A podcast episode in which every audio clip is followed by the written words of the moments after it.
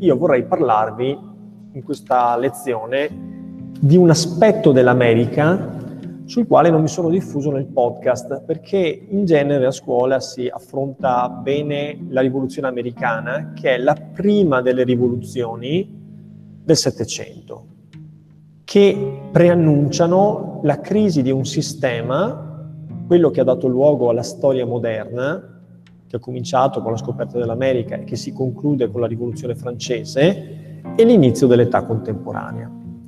La rivoluzione americana è dunque una guerra di indipendenza, ma se noi guardiamo al Settecento ci rendiamo conto che l'America è in larghissima misura ancora un continente inesplorato, soprattutto per quanto riguarda il continente settentrionale.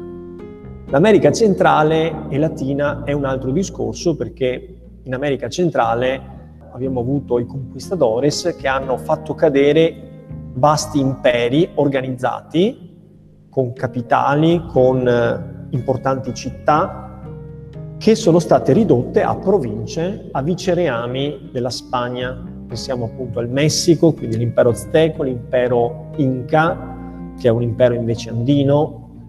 La colonizzazione dell'America Latina era meno, sicuramente meno densa perché queste regioni erano meno densamente abitate.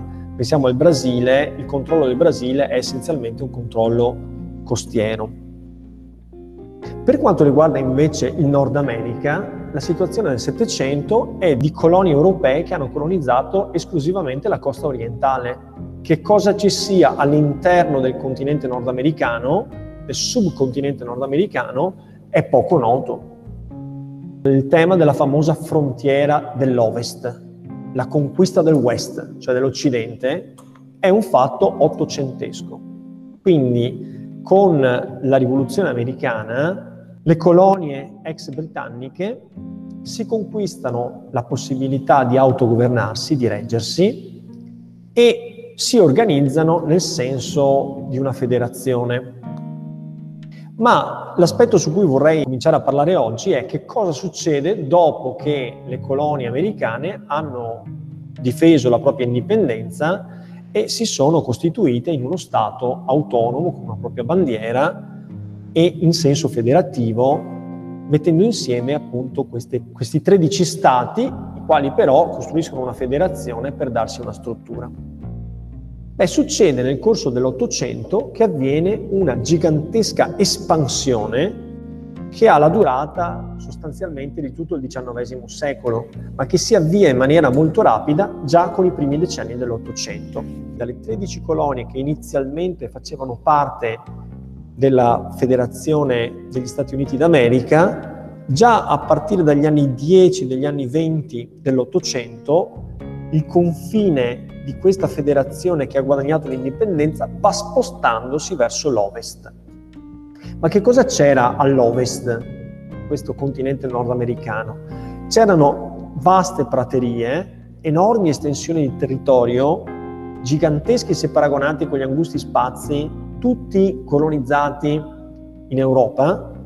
Provate a pensare come possa aver plasmato la mentalità dei coloni americani la configurazione geografica dell'America, un continente inesplorato e in larga misura disabitato e selvaggio completamente a disposizione, in un certo senso, di questa spinta propulsiva che è stata la conquista dell'Ovest. Pensate in Europa dove i giochi erano tutti fatti. Pensate a un problema in Europa come poteva essere quello della ripartizione della terra, della riforma agraria. Durante per esempio la rivoluzione francese si è andati a confiscare ampi appezzamenti di territorio che erano di proprietà della Chiesa per poi privatizzarli attraverso una vendita all'incanto. In Europa non esistevano terreni che non erano di nessuno, tutto era già preso perché la civiltà europea è una civiltà antica. In America c'erano invece enormi estensioni di territorio totalmente abbandonate allo stato selvaggio, disponibili alle persone che avessero spregiudicatezza, spirito di iniziativa, attitudine al rischio, volontà di riscatto, questo ha potentemente plasmato la mentalità americana. che è stata una mentalità individualistica, basata sull'iniziativa privata, personale, sul senso dell'affermazione di sé nei confronti del mondo. Però è giusto dire che in questi territori non c'era persona viva. Sicuramente non esistevano dei grandi stati organizzati come era l'impero Inca o l'impero azteco dell'America centrale e meridionale. Però anche qui esistevano delle tribù, tribù che genericamente gli europei chiamarono tribù di pelle rossa. Quanti film abbiamo visto sugli indiani d'America e sulla, sulla, sulla conquista del West, con tutte quelle sacche di illegalità, con quei comportamenti anche individualistici, l'utilizzo per esempio delle armi da fuoco indiscriminato, non regolamentato. Pensate alla libertà del mondo americano rispetto all'Europa. L'Europa strutturata, con leggi, con regole, con stratificazioni sociali. La rivoluzione americana è essenzialmente una rivoluzione borghese, cioè sono gli strati della popolazione rappresentati da commercianti, imprenditori, imprenditori agricoli, che si ribellano nei confronti della madrepatria inglese perché vogliono affermare la propria libertà di commercio, la propria liber- libertà di decidere le imposte da pagare. È una rivoluzione quindi in larga misura borghese. Ebbene, una volta svincolatisi dal controllo europeo, questi borghesi si trovano di fronte a un continente selvaggio, tutto da dominare, tutto da mettere a profitto. C'è soltanto un ostacolo alla conquista dell'Ovest, questo ostacolo è rappresentato dalla presenza di pelle rossa. Le pelle rosse sono delle tribù, in larga misura sono tribù nomadi, che praticano la caccia, a volte praticano un'agricoltura misera del taglia e brucia, che li rende delle tribù seminomadi. Come funziona il taglia e brucia? Funziona con la distruzione di foreste, eh, provocare incendi l'incendio fertilizza la terra, la quale però nel giro di pochi anni finisce per deprivarsi di quelle sostanze ricche che le permettono appunto di essere fruttifera e quindi spostarsi. Quindi è una società semistanziale. C'erano poi anche delle tribù di pelle rossa che coltivavano in maniera più stabile, per esempio i Cherokee oppure i Creek, erano delle tribù che avevano una loro struttura stanziale, ma erano sempre una civiltà che non aveva ancora dato luogo alla creazione di vere e proprie città, più che altro insediamenti, accampamenti, piccoli villaggi, che comunque erano dispersi in un territorio vastissimo. Per cui la rivoluzione americana ebbe come risultato quello di liberare questo spirito di iniziativa, questa esuberanza di energie, questo senso di libertà che portarono gli europei stanziati nelle colonie americane, quindi chiamiamoli adesso gli americani per capirci, colonie americani, in una spontanea eh, spinta di spostamento della frontiera dalla sua posizione naturale nel Settecento verso l'ovest. In questo spostamento si trovarono ad avere a che fare con le tribù degli, degli indiani d'America e la convivenza non fu semplice. Per quale ragione? Perché gli indiani d'America vedevano come un disturbo la presenza dei coloni americani, i quali tendevano ad, ad accaparrarsi la proprietà della terra a istituire delle grandi piantagioni sul modello di quelli esistenti soprattutto nelle colonie meridionali della costa orientale. Le piantagioni significava circoscrivere ampi terreni, modificare i comportamenti della selvaggina, soprattutto di quella che attraversava periodicamente le grandi praterie americane. Era inevitabile che si creasse un conflitto anche di natura culturale perché gli indiani d'America concepivano con difficoltà il concetto di proprietà privata, essendo popolazioni in larga misura nomadi e quindi non abituate ad avere una proprietà di natura terriera. Quindi il contrasto fu evidente tra gli uni e gli altri. Il risultato concreto di questo contrasto fu dunque il disturbo da parte degli europei nei confronti di Pelle Rossa, ma anche viceversa, cioè i coloni americani che si espandevano in questi grandi territori dell'America centrale, la profonda America, il Midwest e poi l'Ovest, chiaramente vedevano nel, negli indiani d'America delle minacce alla loro sicurezza e incolumità. Poiché i pelle rosse non riconoscevano la proprietà della terra, potevano invaderla, potevano vanificare lo sforzo di un raccolto, per esempio.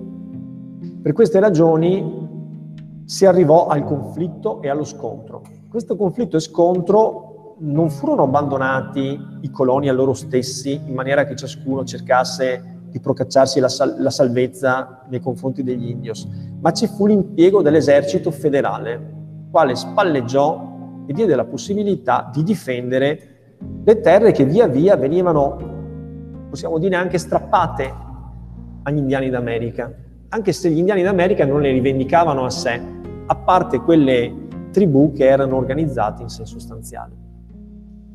La cosa fu dunque molto penosa, molto difficile. Il risultato concreto fu lo spostamento delle tribù degli indios sempre più verso ovest. Inizialmente fu preso come riferimento il corso del Mississippi, che è un fiume che sfocia nel Golfo del Messico, ma ancora molto spostato ad est. In seguito anche questa frontiera risultò insufficiente perché la pressione dei coloni americani verso l'ovest fu tale per cui gli indiani d'America furono costretti ad abbandonare anche quegli insediamenti e spostarsi ancora più a ovest, in quanto risultarono sistematicamente sconfitti da parte dei coloni americani. Più o meno funzionava così. Il numero degli stati andava aumentando. Mano a mano che i territori conquistati andavano popolandosi con un fenomeno migratorio dall'est verso l'America centrale, quando raggiungevano una certa quantità critica di abitanti, si potevano costituire in stati. In questo modo, nell'arco di pochi decenni, gli stati americani passarono da 13 a 31 uno Stato dell'America, centrale, dell'America settentrionale, ma del Midwest, era comunque uno Stato dal punto di vista demografico veramente spopolato, perché si parla di un numero minimo di 60.000 abitanti per costituirsi in Stato. Provate a riflettere che cosa siano 60.000 abitanti. Sono gli abitanti di una piccola città italiana. All'epoca era sufficiente il numero di 60.000 abitanti per costituirsi in Stati. E allora nominiamo qualcuno di questi stati. Nel 1816 l'Indiana, nel 18 l'Illinois, nel 17 il Mississippi, nel 19 l'Alabama, nel 21 il Missouri, nel 1820 il Maine. E poi andando avanti vedete nel 1848 il Wisconsin, nel 1846 l'Iowa, nel 1836 l'Arkansas, e ci siamo spostati ad ovest rispetto al Mississippi, cioè la frontiera che inizialmente era, parte, era, era stata indicata come il discrimine tra il territorio dei coloni americani e quello disponibile agli indiani d'America. La conquista di questo immenso spazio che prosegue per tutto l'Ottocento pone i coloni americani anche a contrasto con gli altri imperi coloniali europei. Innanzitutto cominciamo a parlare appunto del fatto che gli inglesi non erano del tutto scomparsi dal continente americano, perché avevano perso la guerra contro i coloni americani, le 13 colonie, ma detenevano ancora ampi territori in Canada. Tutti ci ricordiamo che l'Inghilterra controllava il Canada da un'epoca tutto sommato non, non troppo remota, quando è che si era impossessata di questi territori? Nella guerra dei sette anni.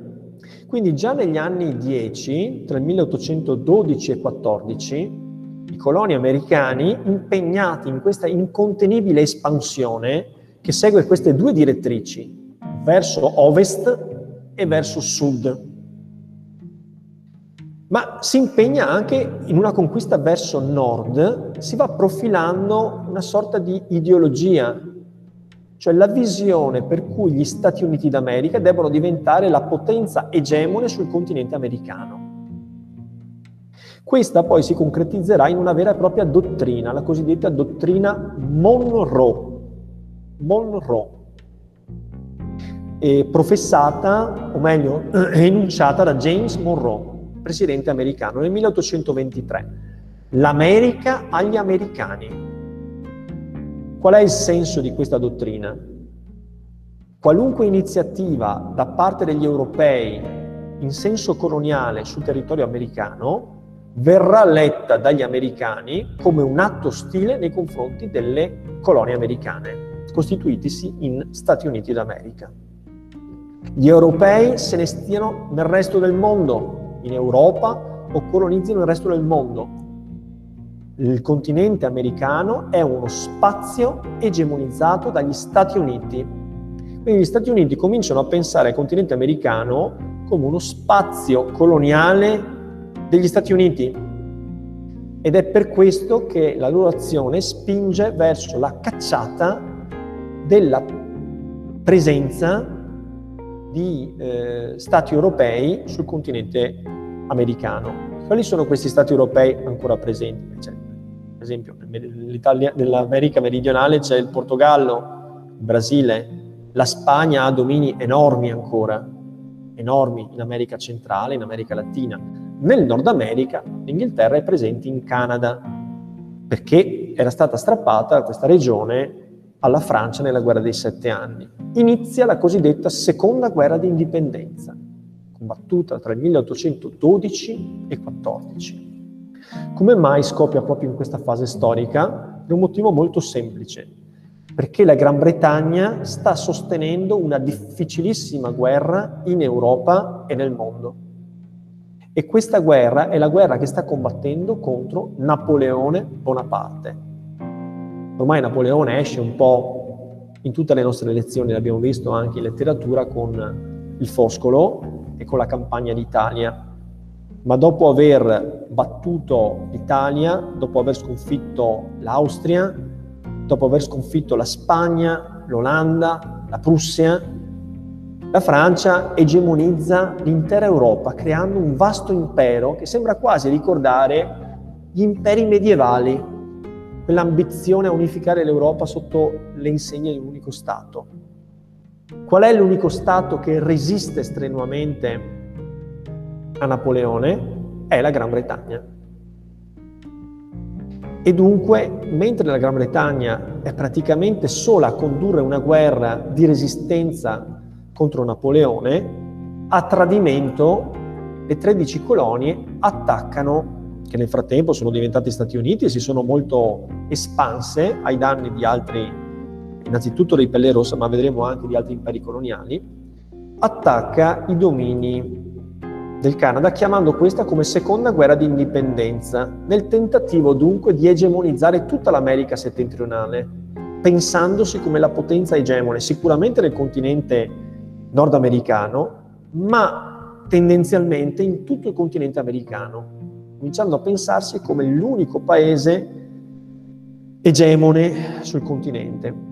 Il risultato di questa guerra in realtà è un risultato frustrante, nel senso che i coloni americani subiscono una sconfitta, ma eh, le trattative di pace non danno luogo a modificazione dei confini per cui la Gran Bretagna ribadisce il proprio controllo di ciò che si trova a nord dello stato più settentrionale degli Stati Uniti d'America, ma in seguito a questo ulteriore conflitto la situazione e i rapporti tra Stati Uniti e Inghilterra, che prima erano molto tesi, in seguito appunto alla guerra di liberazione nazionale chiamata Rivoluzione Americana, vanno normalizzandosi. Da questo momento in poi ci sarà un reciproco riconoscimento è una specie di, inizia questa specie di eh, alleanza storica che ancora lega gli Stati Uniti alla Gran Bretagna. Per cui nei momenti difficili della storia la Gran Bretagna guarderà gli Stati Uniti come un proprio partner.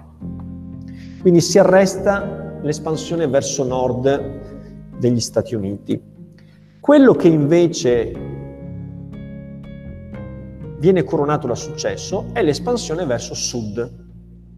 A differenza dell'espansione verso ovest, che ha i danni di popolazioni in condizioni tribali o semitribale, l'espansione verso sud va a toccare imperi coloniali affermati che dipendono dall'Europa. Però in questo caso l'atteggiamento degli Stati Uniti sembra essere un atteggiamento opportunistico. Per esempio, gli Stati Uniti riescono a accaparrarsi la Louisiana, cioè un territorio che si trova immediatamente ad ovest del fiume Mississippi e che affaccia sul Golfo del Messico, semplicemente pagandola alla Francia. E la ragione è sempre la stessa. La Francia sta attraversando una grave crisi che si chiama prima rivoluzione francese e in secondo luogo si chiama età napoleonica. Napoleone è impegnato in un immenso sforzo bellico e trovandosi un paese indebitato contratta con il presidente Jefferson nel 1803 la cessione a titolo venale, cioè dietro pagamento, di una colonia che sembra poco interessante, anche perché la Francia, ci ricordiamo che aveva perso gran parte dei suoi domini. In sostanza 15 milioni di dollari fruttarono il controllo della Louisiana agli Stati Uniti e dunque la legittimità di un controllo politico di questo territorio. Nel 1819 è invece la volta della Florida, la Florida all'epoca era un dominio spagnolo. La Spagna è costretta a cedere la Florida per il semplice motivo che è impegnata in quel momento nel tentativo di sedare delle ribellioni che stanno avvenendo nei suoi domini coloniali più consistenti e più sostanziosi, cioè in America centrale, in Messico, e in America Latina. Per esempio la Colombia.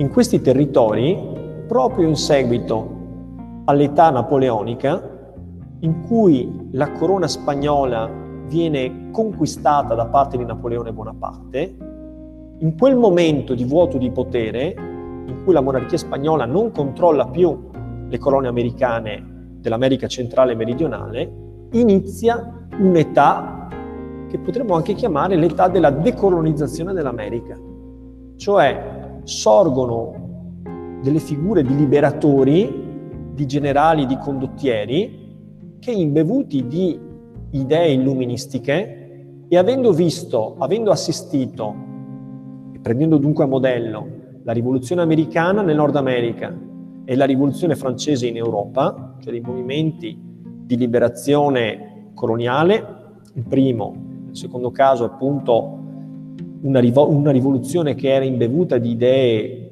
illuministiche di libertà, eguaglianza, democrazia, eccetera, dà luogo a una serie di insurrezioni anticoloniali che porteranno al risultato, si otterrà nel 1821, di una generale indipendenza del continente americano dalla madrepatria spagnola.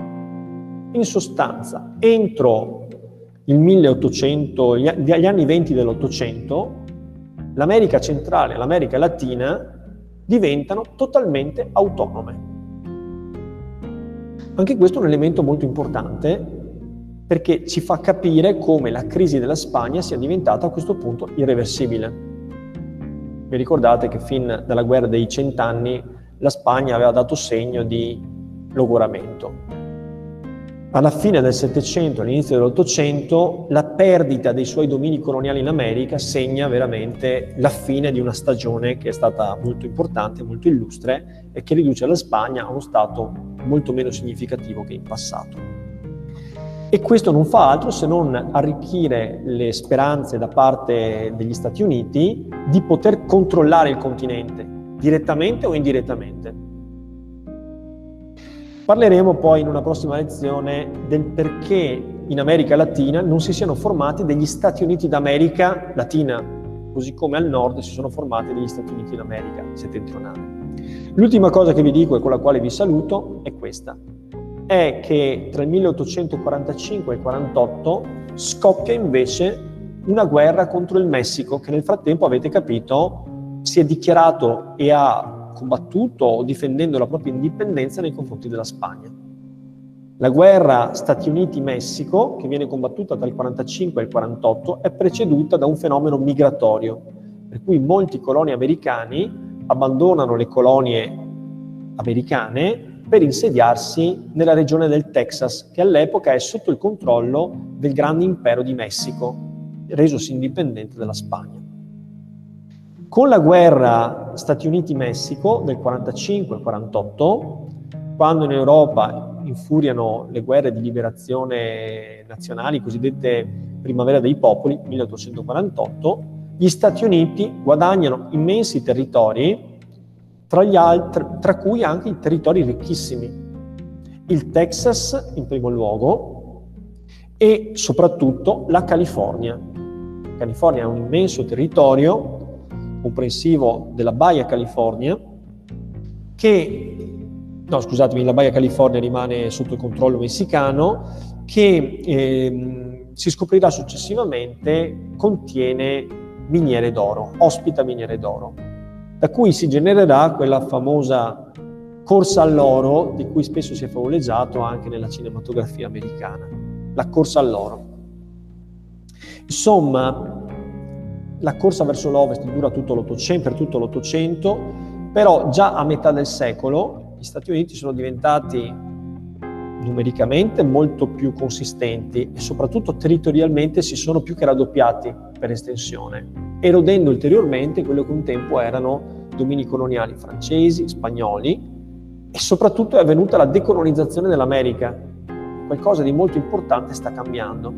Noi sappiamo come è andata a finire, cioè nell'arco di un secolo Diciamo, alla fine della Prima Guerra Mondiale gli Stati Uniti cominciano a diventare la prima potenza del mondo e lo sono ancora oggi ininterrottamente da 100 anni.